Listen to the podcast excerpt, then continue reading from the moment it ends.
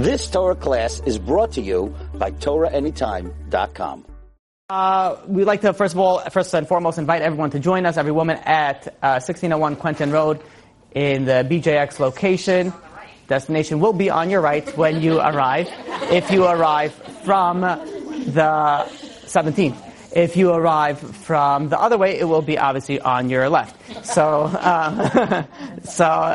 I have what you call, I don't know what the letter is for it, but I get very easily distracted. I don't know, is that ADD? I don't think I do, but who knows? Sorry about that, whoever it was. I hope I didn't call you out. So, no, it's entertainment for us, so it's good. So, as long as you don't say this has been your final destination, I am all good for anything with the GPS.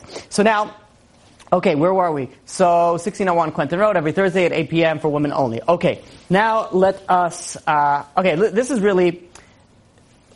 I was unclear, and it was, I guess it was my fault. I was unclear in the previous classes. This is the fifth class that we have in Emunah. The first four classes were all an introduction.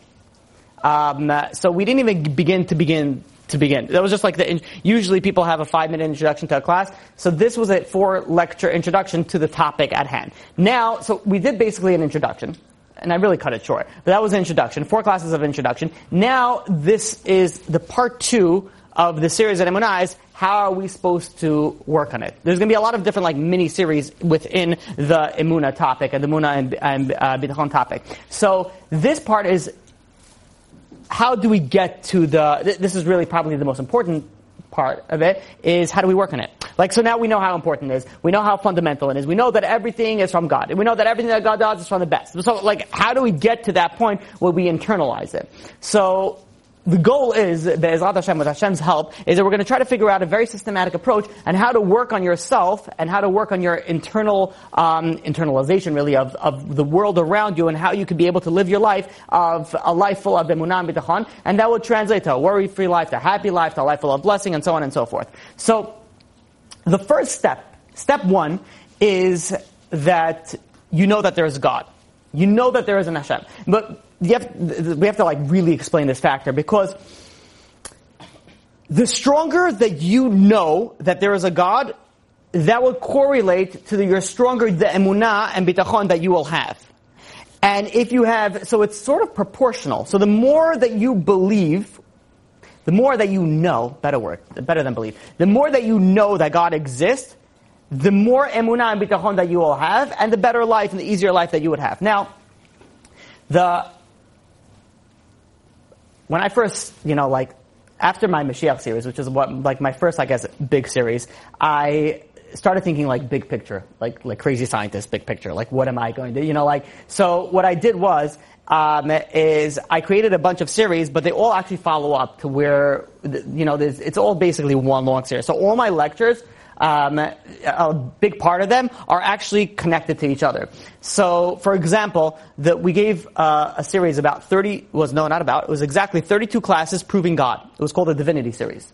Then we followed with that, we got to, close up the Mashiach series, but we followed with that with the 13 Principles of Faith. Both of those classes are an introduction to actually Emunah. Emunah is actually introduction to the next series. I'm not going to tell you what it is. I'll tell you what it is. No, I won't. Okay. I don't know. I'll think about it. It's going to be on prayer. Okay. It's going to be on tefillah, on prayer. So everything is really interconnected. It's really related. So the more that you remember on the previous classes, the more things are going to start making sense. And as you see, we'll start be connecting things from the Divinity series. We're going to start connecting things from the 13 Principles of Faith series. And things are going to start coming together. And you're going to see where it's all connected. And when you get into the prayer series, B'ezrat Hashem, things are going to become even... I find one of the most beautiful part in Judaism when all the dots start connecting, and you're like, oh, no way, this is awesome, and then you start dancing, and then the people in the white lab coats come. But before that, it's really great, it's really awesome. So the goal is over here. So try to figure out the big picture. So we spent 32 classes proving that there is a God. There's a reason for that. Because that is really the foundation of Emunah. You have to know that God exists. If you don't, or if you're not sure, then your whole Emunah is on a very weak and a faulty foundation. Now the problem is and the Rambam asked this question. The Rambam in Sefer HaMitzvot, the first mitzvah is to know and believe that there is a God. But the question is, how can you command somebody to know or believe. Like, believe in this. Like, how is that a command? Command is do this, do that. Like, even you want to say think a certain way, but to believe a certain way, that's internalizing it. And Rabbi Victor Miller also asks, a similar question, and it says, how could God expect somebody to believe something if, let's say, they don't have the ability to believe?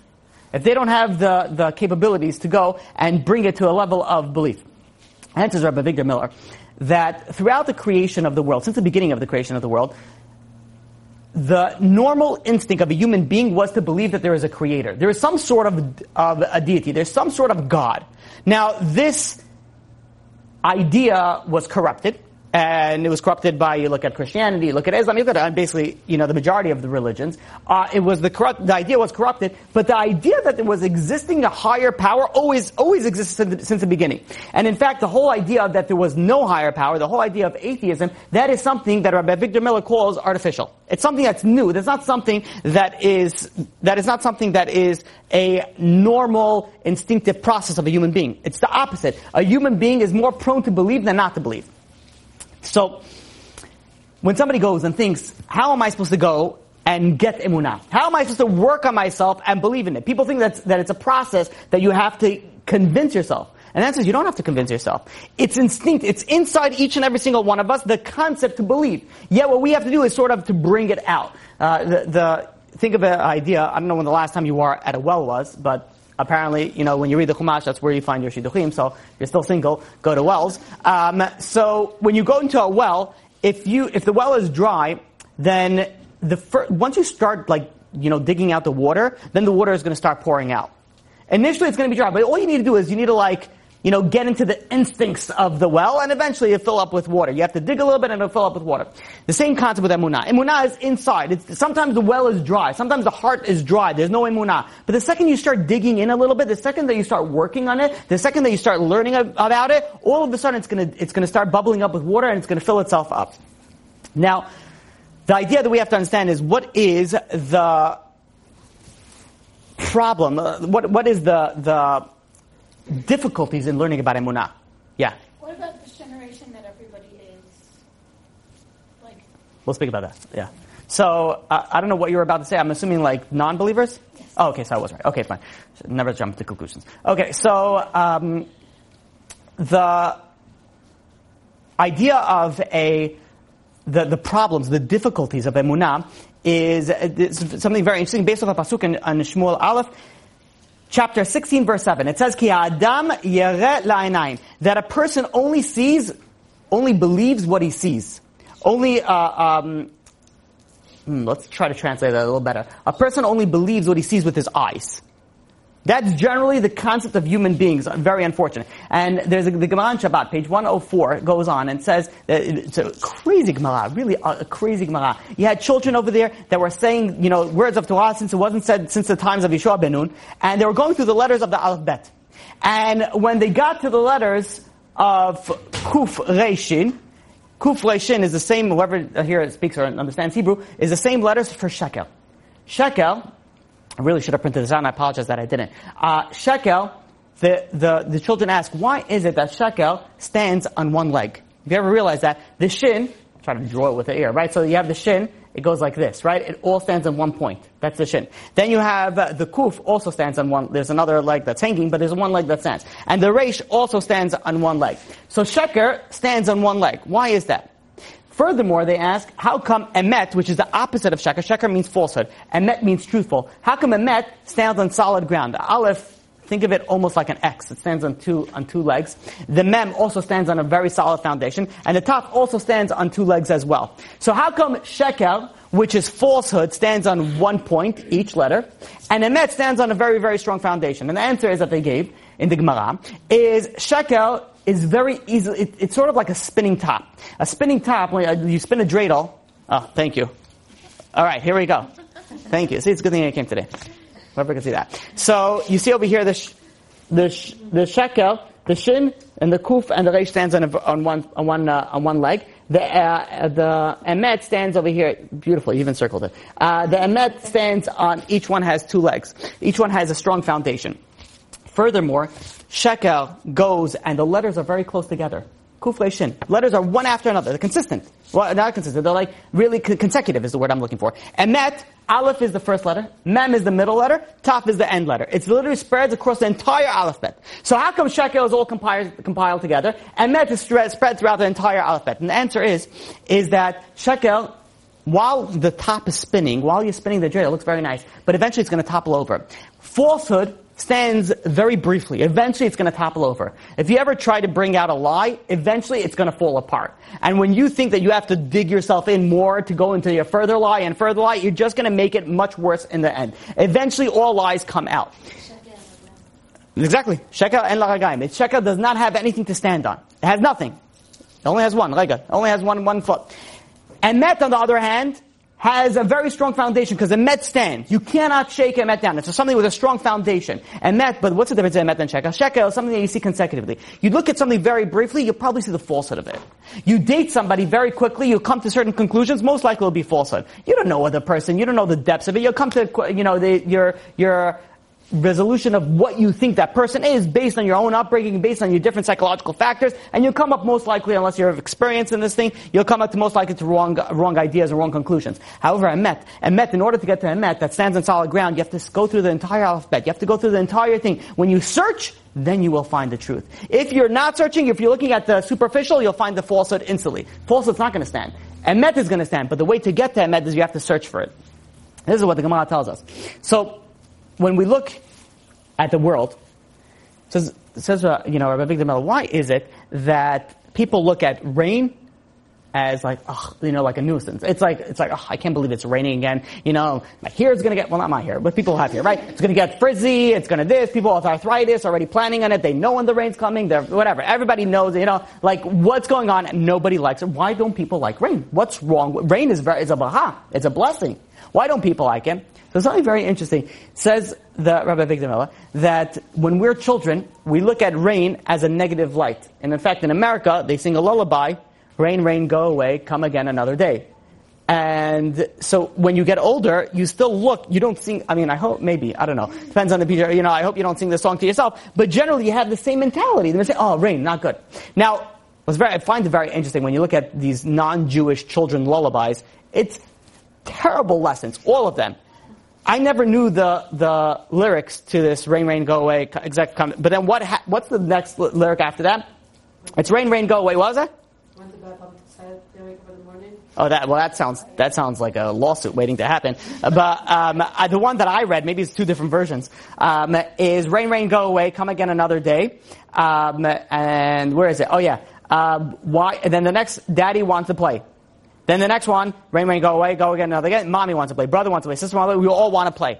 So basically, as a child, what we're teaching children is, oh, it's raining, it's good for the environment. No, but it's not good for us because we want to play. And because we want to play, so then it's my own priority and prerogative goes against the entire environment. It's like, no, we don't care. It's bad. Rain is bad because I need to have a good time. And the second that you mess up with my plans, I'm not happy anymore. And this is the concept that we raise ourselves as children, and this stays with us. So when we go outside, imagine the majority of us, anybody here a farmer? I don't, Okay. So it's like, yeah, it's like my Asian neighbors, they are able to plant on anything, right? You put cement, tomatoes will grow out of that. So when you look at the concept as from a farmer's perspective, rain is like, oh, Baruch Hashem, rain, it's good over here. But anybody else that's not a farmer, it's a terrible thing. Why? Because when you're a child, you think rain is bad, so as you get older, this is bad as well. When you're a child, this is fun, so as you get older, this is fun as well.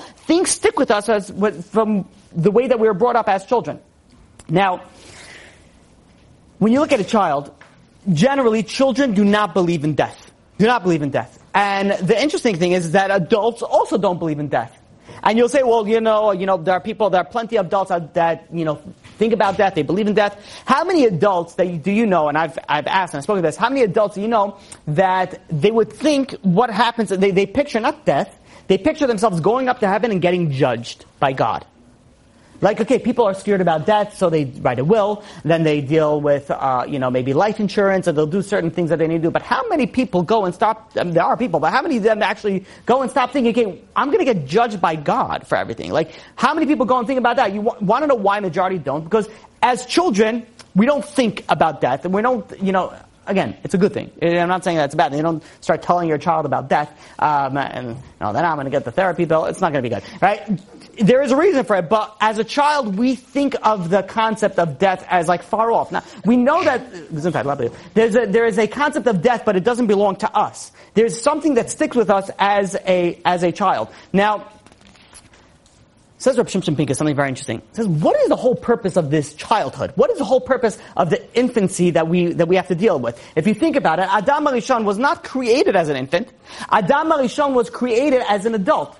He went and he jumped from like 0 to 20 instantly. I don't know, you know, like he became a full adult when he was created. So the question that is asked, and how come that we, when we are born, how come we're born as an infant? In fact, it looks even backwards because even animals, when they're born, they don't have to go through a training period. I don't know if you've ever seen, you know, a giraffe being born. A giraffe is born or an elephant is born. They walk. They don't need diapers. Well, they all need diapers. But I'm saying they don't use diapers. They just walk. They know how to eat. They know how to do everything the second that they're born. Maybe they're not as strong as an adult, but generally speaking, they're, you know, it's ready-made. You know, they're created ready-made. Why is it that human beings are created in a sense that we have to go through infancy, and then it's, you know, you gotta wake up every 2 hours, you gotta eat this, and then you gotta go into, you know, you gotta slowly teach them about Judaism. Imagine how nice it would be that a child, you know, is born, and the second is born, you start teaching him Gemara. You know, the woman starts learning halachot of the kitchen right away. Right? That sounds, for people who don't know what we're talking about, probably sounds really, oh, whatever it is. Okay, so, in any case, when we stop and we start thinking, who has a better understanding of Judaism, a child or an adult? Who has a more truer understanding of Judaism? Adult will have a truer. So I'll tell you why. I think children anyway. I'll tell you. More innocent understanding. Oh, very good. There. It's like kindergarten level. It is a kindergarten level, but the level, maybe better yet, the level of emunah of a child versus a level. Maybe that's why I should have read. You know, when I spoke a lot about Mashiach. So, you know, people listen to Mashiach, they're like, wow, it's crazy, it's going to come, it's going to be awesome, it's going to be crazy, and we'd be so scared, you know, so on and so forth. I've spoken to my children about Mashiach, and let's say, like, Gogomog, you should see the horror on their face. Like, what's going to happen? And, you know, like, my daughter was preparing what she's going to wear when Mashiach comes. Like, so when I spoke about Mashiach over here, how many people were like, what am I going to wear when Mashiach comes? You know, tides are like, what is it going to happen? You know, but yet, a child thinks of it very different. When you teach a child Torah, it goes in. It goes all the way in. It's like, yeah, they're not going to be like, well, scientifically, this doesn't make sense. And that wasn't meant that way. So, the concept over here is that the more wiser and smarter that we think that we are, the more problems we cause for us, at least for the emunah pshuta, the simple level of belief in God. So, there is a benefit for us being created as a child to be able to understand what the true level of connection that we need to have, and then we work on it, and then obviously there's a lot of other factors that come into place as well. There was once a very, very amazing speaker, and one time he spoke to more of a secular crowd. And one person came up over to him afterwards and said, listen, he says, Rabbi, I looked and I understood and I appreciated everything that you said. He said, there was one word that I have no idea what that is and it threw me off. So the rabbi says, what was the word that you didn't understand? So the guy says, what is Hashem? Like, what does that mean, that, you know, Hashem? So this person understood theoretically the entire lecture, but he didn't understand one word. But in fact, that one word is the main word. There's so many of us that we understand everything. We're so smart. Everybody is so smart. You know, I've had people tell me how smart they are. Right? I just know people are so smart. But yet, they're missing the very basic concept that there is a God. That there is a Hashem. There is someone overlooking everything. There is someone that loves you and cares about you. And that factor, if it's missing, then the whole thing crumbles. There's nothing else to hold it. Now, when people go and people look at science and emunah, they think of it as something that it conflicts. But really, when you think about it, nothing conflicts. If, let's say, you're a scientist, prone to science, it doesn't matter. You're like very into science, you're, whatever it is, that you're in the advanced world of technology or medicine, whatever it is. when you go into it, the more that you learn about this creation called Earth, the more that you should see the beauty of God, the more that you learn about a human body, the more that you learn about a human cell, the more that you learn about just any technology at all, you should come to a realization that there is a God that created everything. But yet, it tends to go not that way. And the reason is, Rabbi Shimon Pinkus goes and explains it, is that the fallacy over here is scientific proof. What is scientific proof? Scientific proof means that I need to prove something in order to know it, or exist, or the power of it, or different things, of whatever it is, the factor that you're trying to prove. Now, when you go and you want to prove something, or you want to see something, so you look at a microscope, you look at a telescope, you look at different ideas, either to bring something from far away closer, or to expand something, to actually see something that's very small, that is invisible to the naked eye. So we use all this technology to see things that we normally cannot see. Now what happens from a scientific standpoint? This is how Rabbi Shimshon Pinkus goes and explains it. Let's say you're looking for a certain fish, and this fish is a half a millimeter in length. Very, very small fish. So you go and you start in Antarctica, and then you go to the, you go across all the seas, all seven seas, and you go to the Atlantic, Pacific, you go through all the oceans, right? You go scuba diving in the Bahamas looking for it, and then you go into Antarctica. You're doing everything looking for it, and you're searching high and low, and you don't find it, and you come to the conclusion that this fish doesn't exist. Is that conclusion accurate? What do you think? Is it accurate? No. I see a lot of no's. Why not? Oh, okay, it could be somewhere else. Or, very good. Or, it's also possible that, let's say, you created a net that was the holes were too big, 2 millimeters, whatever it is, the hole was a little bit too big. So you could search, and even if you search and you caught the fish, but the fish went right through the holes. So when you go and you look for God, you look for something and you don't see it, you come to the thought or the realization, the fake realization, that God doesn't exist. But who said?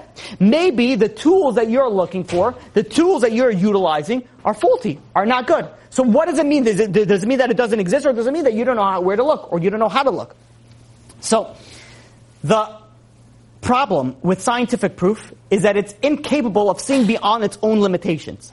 If there's something that's limited by it, then it can't see behind it. If it can't see behind it and it doesn't know that it's limited, then it thinks it doesn't exist. So when you go and let's use this example. A child goes into the room. Whoever has children could attest to this. You tell your child, go into the other room and bring me your shoes. The child comes in with 3.4 seconds later and says doesn't exist. It's not there. I searched the entire room. It's not there anymore. I'm like that was like literally like I didn't even finish breathing my sentence out when you came back already. How's that possible? And the child's like, no, I promise you it's not there. It for sure doesn't exist in my room. Somebody must have destroyed it. That's the only logical explanation over here. Somebody must have come into the room at night, went and threw it out, and now it no longer exists over here. And then you go into your child with to his room or her room, and then you pick up a piece of paper or a blanket, and there's the shoes. I'd be like, oh, I didn't look over there. I didn't realize it. That's a concept when you're dealing with people that go and search for God. I'd be like, God doesn't exist. I searched everywhere. I heard a YouTube video of 35 seconds. A guy looked very smart, and he sounded English, so he must be very smart. He didn't have much teeth, but he's smart. And he said that, God doesn't exist. So God must not exist. And then you're like, well, what do we have here? Oh, I don't know. I didn't really look there. That was a good point. So when we go and you start arguing with people that don't believe in God, how much research did you do? What do you know about what you did? Are you just repeating what other people said, or actually do you know what you're talking about? So when you go and you look at the smallest, tiniest creature, a small, tiny ant, that is more sophisticated than the most advanced computing processing unit ever created. You have this tiny little thing, and it all came by chance. It all came just by accident. And the more that you open your eyes and you look at the world, so you need really both over here. You need the eyes of a child and you need the eyes of an adult. When you start looking at through the world, all of a sudden things will start looking in a different manner. And if you don't start looking with your open eyes, then you're going to come to very, very faulty conclusions. There was a very sad study that was done. This was a study that was done on modern Orthodox Jews. 10% of modern Orthodox Jews do not believe that God created the world. I'm not sure what they do that's Orthodox, but they do not. 10%. Do you understand that? 10% of modern Orthodox Jews do not believe that God created the world. 24% do not. I can send to the study, whoever wants after. Yes, and the study could be like so they study like some people, they say that 10% of them don't believe in that God created the world. Like, no, this was actually a large study. If I'm not mistaken, I read the study quite a long time ago. Maybe it was 4,000 people. So like, who identifies as modern Orthodox Jews? Like, does it mean like everybody who identifies, they could be Reformed and identify as modern Orthodox? No, Reformed, usually modern Orthodox, yeah. But I'm saying, yeah, there's some, again, people could only test based on what they identify. Generally we can't go above, and beyond and be like, prove it to me that you're modern Orthodox. Obviously, you're modern Orthodox, so here's your checkbox. What do you believe? So this is how accurate this is, I cannot tell you. But this is, regardless, it's fine. Regardless of how accurate it is, there's always a truth to it. For example, there was once, you have like stories about the Baal Shem Tov, right? The Baal Shem Tov stories are like amazing. Anybody, so he goes, and then he goes into the carriage, and the carriage starts flying, and he gives out presents. Oh, that's a different story. He goes into that carriage, whatever it is, and he advances. There's so many miracles that happen with the Baal Shem Tov, and the Baba Sali, and then there's magic carpets, Kabbalists that are riding. There's like crazy stories. Yeah, people will be like, well, I don't believe all those stories. All those stories, no, that doesn't make sense. Not true. Is it true? Is it not true? Generally, it is true. Again, I can't speak for all the stories. But one thing is that you can tell this person is that they say these stories about the Baba Sali, they say these stories about the Baal Shem Tov, they say these stories about Tzaddikim, they don't say these stories about you. Right? So that says something already about where this person lies. So even though when you look at this study, it says something about this, people that identify as modern Orthodox. Again, it's a huge regardless of how accurate it is, there is some truth in it. So 10% don't believe that God created the world. 24% don't believe that God oversees the world. That 24%, that's a quarter. That's a quarter of modern Orthodox Jews that they tested. He doesn't oversee, whatever it is. 27% do not believe that God loves them. I actually believe that. That one's actually, people are very, self-destructive. There's nobody loves them. My parents hate me. Everyone hates me. My spouse, whatever. So that actually I believe. But everything else, I find it very difficult to believe. That God didn't create the world, but yet you consider yourself modern Orthodox. God doesn't oversee the world, but yet you consider yourself modern Orthodox. And this is not so much as a shocker, but I very recently read that, there are quite a few reformer rabbis that are atheists. Go figure. I mean, it makes sense, but then you're in the wrong profession. You're preaching something, I don't know. I can't even begin to comprehend it. But the idea over here is that when you look at the world as a child, and you bring that viewpoint as an adult also, you start seeing things in a very, very wide open angle perspective.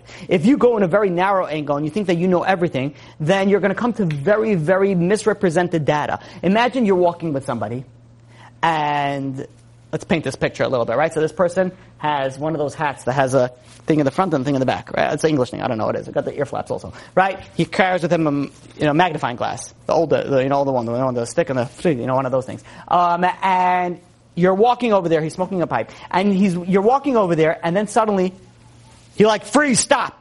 He goes to the ground, picks up a little nail, not like a nail from your nail, not like a nail that you. Okay, so he picks it up.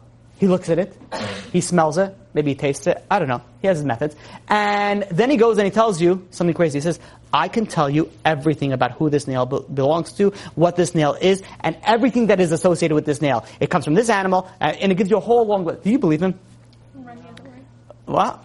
Run the other way is a good thing. But imagine, that's like a crazy thing to say, right? But imagine this guy goes, picks up the nail, starts doing his little, methods that he goes and investigating this nail. And then he tells you, not only do I know where this nail comes from, who this nail belongs, what is it that is, how old it is, every idea, but I could also tell you everything about the entire universe from this nail.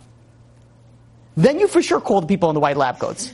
Right? You for sure, there's no, or you run the other way. It's either, either people are running towards him or people are running away from him. That's general, the consensus that's going out from this situation.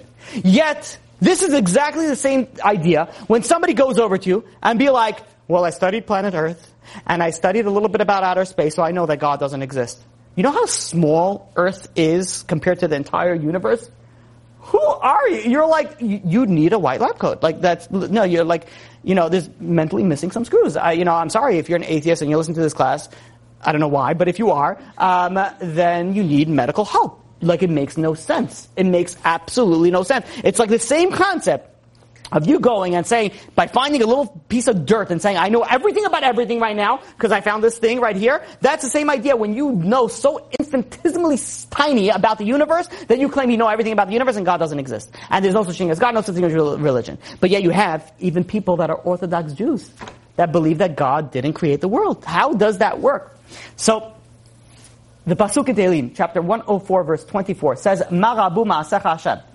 Says, how amazing are your works, God? Kulam bechachma asisa. Everything that you created was created with so much wisdom. So amazing. In fact, if you travel anywhere in the world, and you should be constantly saying this verse in your mouth. Ma rabu ma'asecha Hashem. Look how beautiful this tree is. Look how beautiful this cliff is. Look how beautiful, whatever it is. There's so many things that you go and you see, and just like a tree. There's so many concepts that you go and be like, wow, ma rabu ma'asecha Hashem. Everything is so amazing. But if you can't even begin to appreciate it, but yet you come and say that everything comes from randomness, then you're lacking in so much. Now I know, this is where we're going, reverting a little bit back to the Divinity series, but I'm going to bring you different things that we didn't speak about back then. There's so many things in the world that makes absolutely no sense that it came by random. The moon. The moon is something that is so fundamental to Earth as a creation that when we go and we look at it, we don't realize how vital it is for our own existence. And in fact, there is the tides, right? You guys are familiar with the tides in the ocean? The two-thirds, so the reason why we have tides, so one-third of the reason is the sun, two-thirds of the reason is the moon. Based off the gravitational pull from the moon creates the tides, based off the gravitational from the sun also creates the tides. There's obviously, there's a stretching, I don't want to get into the whole, aspect of this, something very interesting, very fascinating. But the basic idea is that the reason why we have tides, one of the reasons we have tides is the moon. In fact, two-thirds of the reason that we have the tides is the moon. Now, tides are very important. One of the reasons that it's important is that it helps stabilize the climate of planet Earth. Now, if the moon would not be there, then the hottest and the coldest places on planet Earth will reach either extremely, extremely hot or extremely, extremely cold that you wouldn't be able to go and live there. So it affects the climate. Furthermore, that if the moon will either be a little bit too close, a little bit too further away. Things would not be in exactly the right proportions that they are. If, let's say, the moon would be a little bit too close, then you would have one huge tidal wave, a tsunami, that goes and destroys the entire planet Earth. So the moon had to be in exactly the place that it is right now. Furthermore, reason number 3, the Earth rotates on its axis 23.5 degrees. Scientists claim, and they say, that if it would change by a variation of 1 to 2 degrees, that could bring an ice age. All right, forget about global warming. Thank you. That's a whole nother. You're talking about an ice age where everything. You know what they say? If the moon wouldn't be here, if the moon wouldn't be here, the Earth's rotation could vary from either 10 degrees to 45 degrees. Not 1 or 2. It's 23.5. 1 or 2 brings out. You know what? 45-degree change will make for the Earth's. For the living environment, it wouldn't be able to exist. Yet, how do the atheists go and claim that the moon came into existence? There was once a planet that came crashing into planet Earth, and it pulverized, and the planet Earth broke off, and then there was a bunch of debris that was flying through space, and eventually it combined together to form the moon, and that's how we have the moon. I know, because we have the moon, that's all. Do you understand how far-fetched that is? How far-fetched that even exists, besides the fact that we had to have Jupiter also, because if Jupiter wouldn't be existing near us, then we'll have so many things more collide come into planet Earth. The way that it works is that the larger the mass, the greater the gravitational pull. This is your mama jokes, right? Comes into play a little bit over here, right? So you have the greater the mass, the greater the gravitational pull. So when you have something so great as Jupiter, that means that Jupiter is huge. So every time there is an asteroid or something that's coming to planet Earth, Jupiter sort of is like, I got this. Why don't you come visit, Jupiter? And it's like, sucks in like a fat kid likes cake and, just like vacuums in. And it goes right inside over there. So you go over here, Jupiter saves so much. The moon, is needed so much over here. Something very interesting that with the two main ingredients in the atmosphere is, anybody know what this is?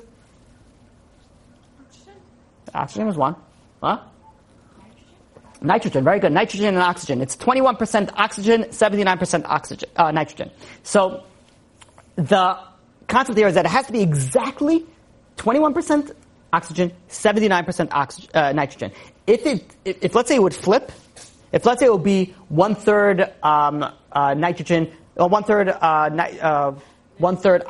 two-thirds nitrogen. No, the opposite. If you're gonna reverse that, then it's N2O, which is nitric oxide. Anybody know what nitric oxide is? Anyone want to be a dentist? Laughing gas, very good.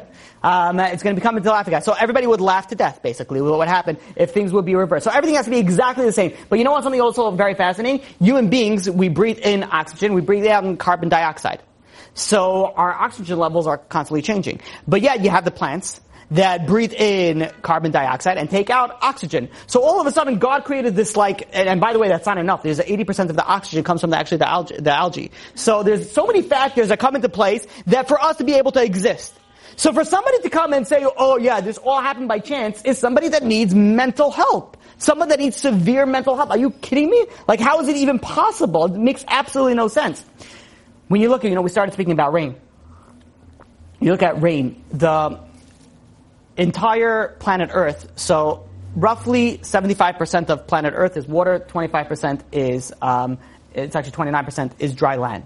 Now, the proportion of land to rain has to be exact. If let's say it would be half, let's say it would be 50% Earth, 50% water, then the amount of rain that would fall into planet Earth will be, again, you're cutting that also significantly, and the majority of Earth would be a vast desert. So there has to be exactly proportion in order to irrigate, in order to make rain for the entire world, there has to be X amount percentage of water, and then so you're talking about, 71%, 60, where are we going? 71% and 29%, right? That makes sense, yeah. So everything has to be so exact. Now there's something very interesting when you look at the way that rain works, something fascinating. When you look at rain, how is it that God created, there's so much water, and there's 29% land. Now, how are you going to get the water to the land? The water needs to get to the land. Now, there's a few problems in here. Number one, transportation. How are you going to transport the water to the land? Number two, there's a problem. It's heavy. Water is heavier than atmosphere. So how are we going to get this to here? Furthermore, you have water that has something that it's salty. If you put salt water on plants, it's going to kill it. If you put salt water on trees, it's going to kill it. So you have to take the water, extract the salt from it, bring it into the cloud. There's something so meticulous that has to go on over here. So when God did this, something so fascinating. Every time that you see rain, from now on, you're going to be, wow, marabu masach Hashem. How amazing is rain? You're going to dance in the rain. Then the white people in labs will come. But until then, you're going to be happy. You're going to go over there. You're going to realize something so fascinating. You look at the concept of rain. So God created a vast ocean. Now this ocean, there's a sun. And when the sun hits the water, so it heats it up. And then there is an evaporation. The water is the most, it expands when it's actually one of the most, if not the most, material that expands the most. And water goes and expands 1,600 times the volume that it was originally. Expands tremendously. Now once it expands, this water is 900 times lighter. This vapor is 900 times lighter than it was water. It expands and becomes lighter. Are you with me so far?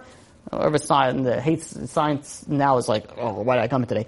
Now that you expanded it so much, 900 times lighter than water, it becomes an eighth lighter than the atmosphere. So what happens now is now that the sun is heating up the water. Now that the sun is heating up the water, it expands. Because it expands, it becomes lighter. Because it becomes lighter, it becomes lighter than the atmosphere and it starts floating up. It starts going up. Now once it starts floating up, it hits to a level of the atmosphere where it's sort of starting to come together, known as something that's known as clouds. But the problem is these clouds are directly above the ocean. If the clouds would just, if everything would condense and everything would raise up and it would stay right above the ocean and it would rain back down the ocean, it wouldn't really give us much benefit. So God created wind. Then the wind comes and pushes the clouds away from the ocean and it pushes it to land. Now what happens when the land, let's say, passes, for example, a mountain area? So the mountain area becomes, the air there becomes very cold. So the water that was initially became heated and expanded, now all of a sudden becomes colder. What happens when it comes colder? It starts condensing itself. When it starts condensing itself, it starts getting heavier. When it starts getting heavier, it starts going down like rain. That's why it's something very interesting. In a place that is surrounded by mountains, it rains more. Anybody here ever been to Manchester? Never see the sun. Right? Never see the sun over there. It rains all the time. So it was probably why people, whatever, no, okay.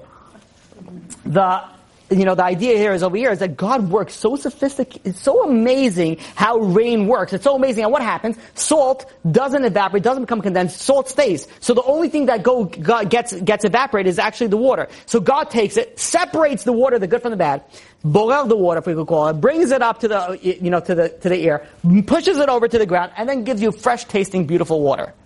Now, next time you see the rain, you're not going to be rain, go away. Be like, oh, this is amazing. So amazing. When you look at one final aspect of this, before you move on, when you look at the people that believe in the Big Bang, and regardless, we're not going to get into it, we spoke about it before, the numbers, the mathematical numbers in the Big Bang had to be so everything had to be so precise to the T that if it was missing off by a little minute, and I'll tell you how minute, then the whole thing would cease to exist. Now, how minute would be missing off? If it would be missing off by 1 in a quintillion. It's a large number. Nobody here in planet Earth has that amount of sense. Okay, whatever. Okay, I'm not going to explain that one. 18 zeros. That's 18 zeros. That's a crazy. How much? I'll tell you how big that number is.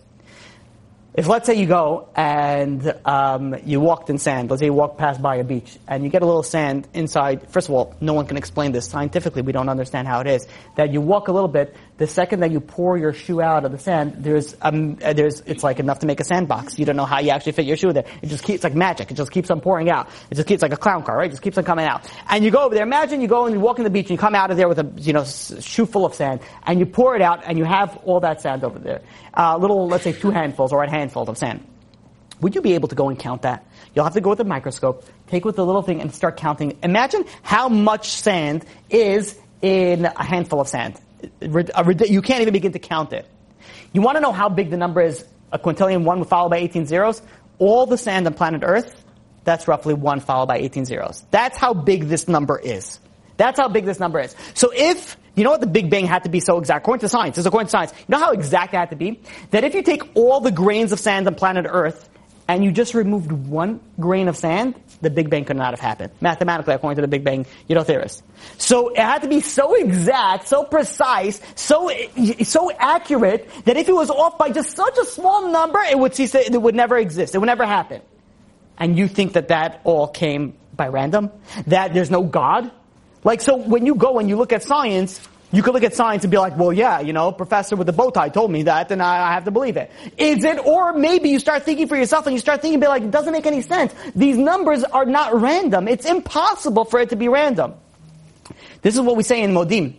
When we pray, we say, we give thanks to HaKadosh Baruch Hu, Al Nisecha Shebachol Yom Imanu, and the miracles that you do every single day to us. The question is, what miracles happen every single day? And the answer is, Rav Dessler goes and explains that nature is a miracle. We just don't see it as a miracle because we're used to it. Imagine, you have a guy sitting in the cemetery. Let's make him Israeli, right? He's eating garinim, right? He's eating, what are those things called? Sunflower seeds, right? Right? Great thing to bring on dates, right? He goes and he starts spitting out his guts, to make sure he gets everything out. And then he puts another one inside and he starts spitting. And he's sitting over there and he's, smoking a cigarette, eating galanim, drinking a beer, multitasking, right? Men. So suddenly he's sitting in the cemetery doing his thing. And then suddenly he sees like the ground starts to like move by one of the graves. And he's like, what's it? And he goes and he starts coming closer and he sees like there's a hand that's coming out of the grave. So the first thing that he does is like, and he's like, oh, like what's going on? And he's sitting over there. And then slowly, somebody comes out of the grave. He has tachichim, think of it as like a really large towel, right? Wraps himself up to it, tightens it, then he does like this, takes off the dirt, does one of these like cracks. Like, oh, it's been so long. So what's today's date? And then he just like walks off. What is this Israeli guy eating galanim going to do? He's probably going to think about what type of shrooms are this, or like what have I just done? Like what did I just? He's like, what? Was he going to be like? Oh yeah, there's another one. Like, no, you're kidding me? That's a miracle. Is that going to be like, he's going to come home that day. He's going to be like, so, how was your day? Yeah, it was all right. Like, do nothing out of the ordinary happen? Well, I happen to see a guy come out of a grave, but I'm saying, like, nothing crazy or anything. Like, of course you'd be like, are you kidding me? Like, I just saw somebody come out of the grave. I just saw somebody who was dead for who knows how long just come out. You're going to come and you'll be like, this is some crazy miracle. Yet, we go, and we see this on a daily basis. You take a seed, and you plant it into the ground. What happens to that seed? It rots, it decays. And then from that seed, plants, all of a sudden comes a tree.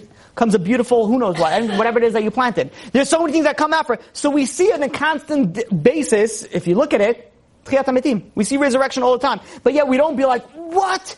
This seed was dead. Now it's an orange tree? That's crazy. Pass it. Yeah, what do you think about that? You know, like, those are the generally the people that are thinking about this. But the majority of the people are not even thinking about it. They're like, oh, of course, this is what happens. Why do you think this is what happens? Because you're used to it. Why are you used to it? Because that's how you grew up as a child. You grew up knowing that this is what happens. If you go and you fly in a plane, now you'd be like, okay. But imagine somebody was, you know, frozen in a scientific government lab and 300 years ago, and he comes out and he sees this flying eagle, you know, and be like, okay, why don't you go on this? And it's going to take you to, like, Israel. I'd be like, are you kidding me? I'm not going on that thing. That's death. That's magic. Who knows what that is? I'm not going to go with that. Yet this person sees something as miraculous. This person sees it as normal. You want to know why? Because we look at it through our eyes as a child. We take for granted what we have. We don't think about what we're missing. And we look at the world the way that we looked at it when we were a child. So the concept over here is that the Gemara in Bachot tells us, Hakol b'dei Shemayim, every single thing is in the hand of heaven. Everything is in the hand of heaven. And the Gemara in Chulin, page 7b, also goes and says, Ein Adam nokef etzba'o lemata ela im kein machrizin alav milamala. A person doesn't even stub your toe unless it was decreed above. Everybody, I don't know if there's a person ever existed on planet Earth that didn't stub the toe. I think it's probably close to childbirth pain, right? It's like roughly the same. Like you stub your little toe. No, it's just like not that close. Okay, whatever. So like a paper cut for sure, right? Those are things that are very problematic in people's first world country problems, right? So you come over, you stub your toe, you know, you're praising God, thank you God for all this love and devotion they have here. You think, okay, you know why this happened? Cause this thing is sticking out too much. That's why.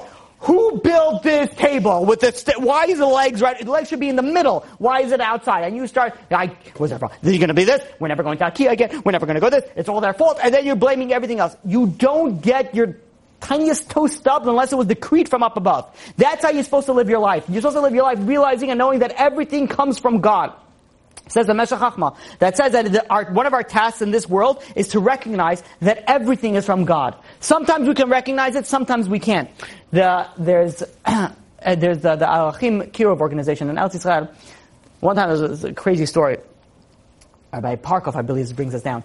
That there was once a secular family that decided they're going to go to this seminar. It's like, let's say, a Shabbaton, a long Shabbaton. We have a lot of speakers that they go, and they, start speaking, proving God, proving why Judaism is correct, why Judaism is beneficial for you, all the amazing things that are extremely beneficial for regular people, but even more so people that are secular, that grew up without knowing these things. So, there's a certain secular family that had a daughter and a son.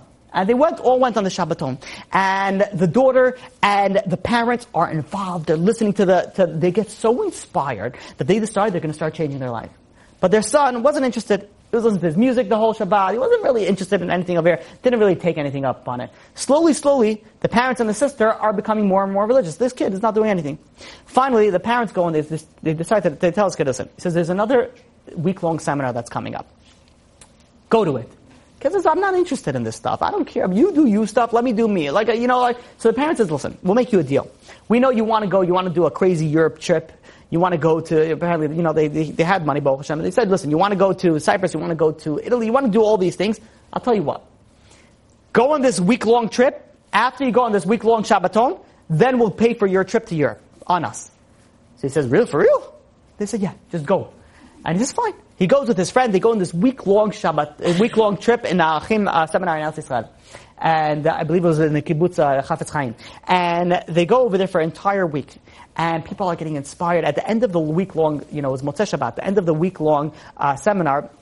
They made like this symposium where people came up and be like, I am so inspired, now I'm going to keep Shabbat, now I'm going to do this, now I'm going to put a kippah, now I'm going to wear a sheitel, now I'm going to not wear a sheitel, whatever, it depends on the level, right, person, right? Everybody's going to go to the levels that they're going to go, and they're taking things up on it.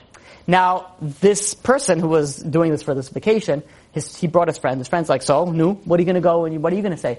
And they're like, nah, not interested in all this stuff. All this stuff doesn't bother me. He was there the entire week physically, but, in his mind, he was already planning what he's going to do in Cyprus, what he's going to be doing in Rome, who he's going to visit, what his parties he's going to go into. He wasn't interested in all this stuff.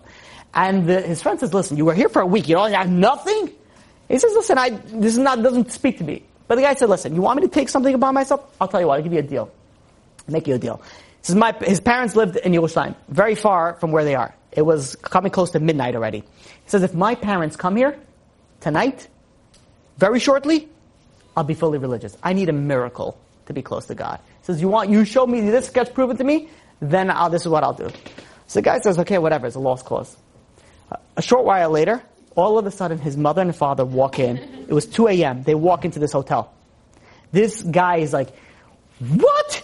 He's like, what? This is before cell phones. He's like, what? Like, how is it? Like, it wasn't like his friend was like texted and be like, hey, by the way, come like ASAP. This is going to make your son religious. They didn't know about it. It's just suddenly like his parents show up 2 a.m. in the morning.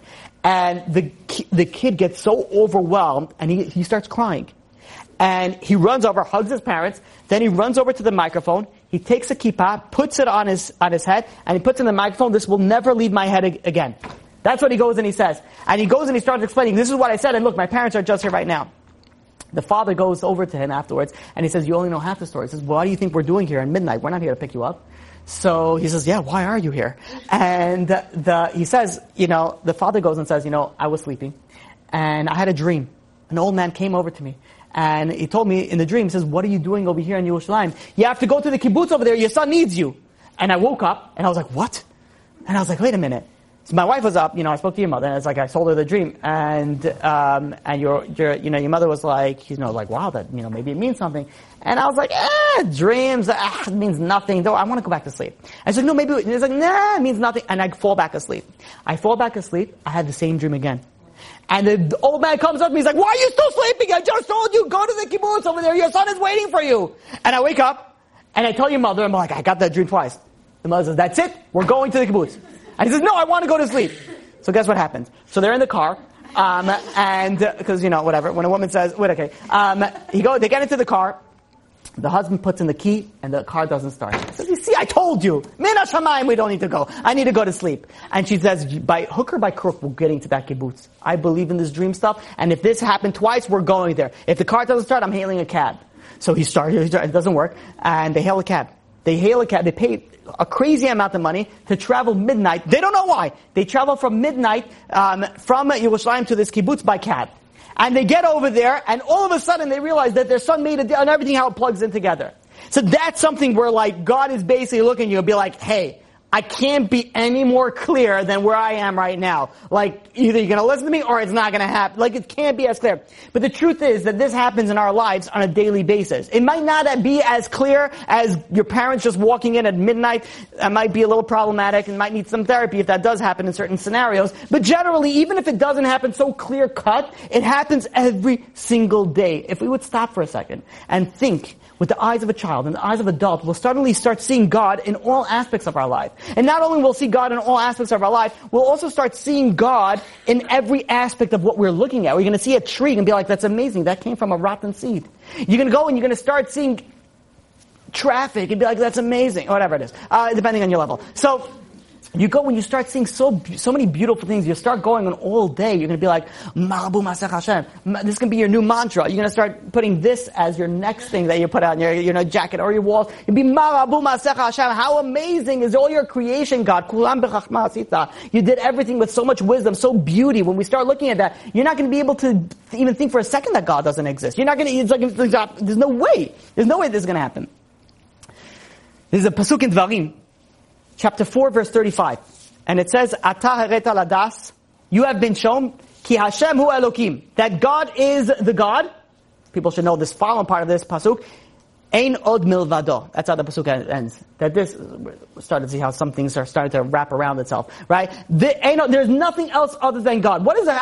How does the pasuk start? Ata eretal adas. You have been shown. Each and every single one of us has been shown. Everything that the world was created by God screams out, as the pasuk in Tehillim chapter 104 verse 24 says, Marabu ma'asecha Hashem. Everything screams out. Ata ereta. You've seen everything. You see marabu ma'asecha Hashem. You see all this stuff. Nevertheless, even through all of this, HaKadosh Baruch Hu wanted us to meet Him. In Devarim, chapter 5, verse 4. Panim bepanim diber Hashem imachem. God spoke to you face to face on Har Sinai. God spoke to each and every individual Jew face to face.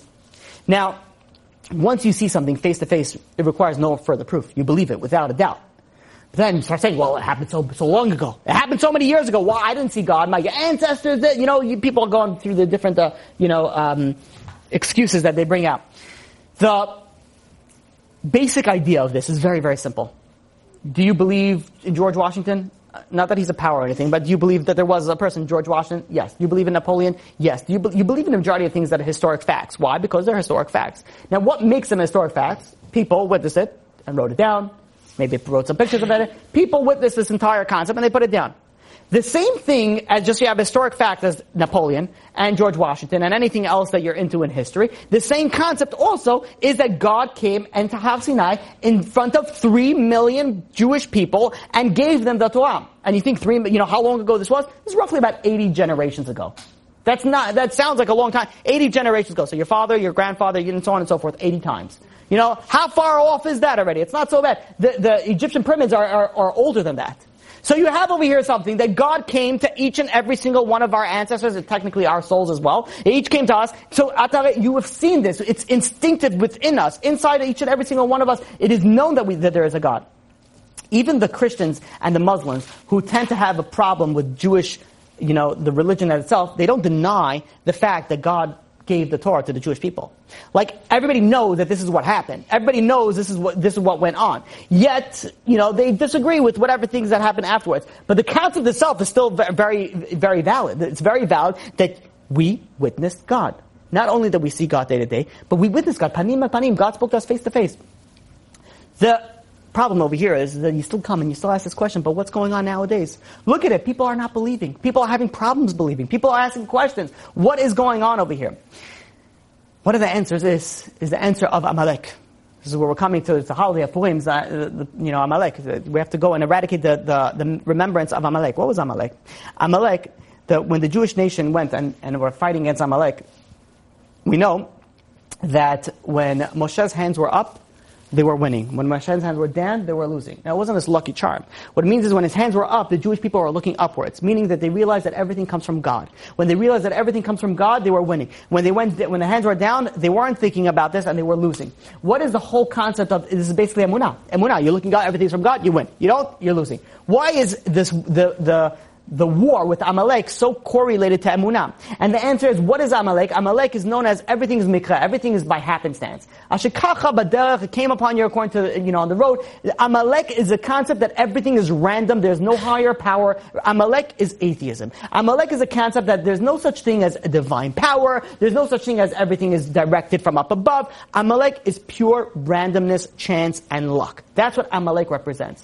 The concept that we have to eradicate Amalek because we have to eradicate this within each and every single one of us. We have each and every single one of these doubts that we have. We have these doubts. Okay, well, maybe it was random. Maybe this is what science says. How do I know? Like, there's so many doubts that come up in each person's mind. This is the concept that we have to go and eradicate Amalek. We don't know who Amalek is. Well, who's Amalek? We don't know who Amalek is. Amalek is inside each and every single one of us. The concept of the doubt, the safek that's that's inside. When we go and we eradicate this Amalek, when we go and we remove this doubt, and we start seeing the world in the eyes of a child, in the eyes of an adult, all of a sudden we start seeing God. When we start seeing God, that is step one for Emunah.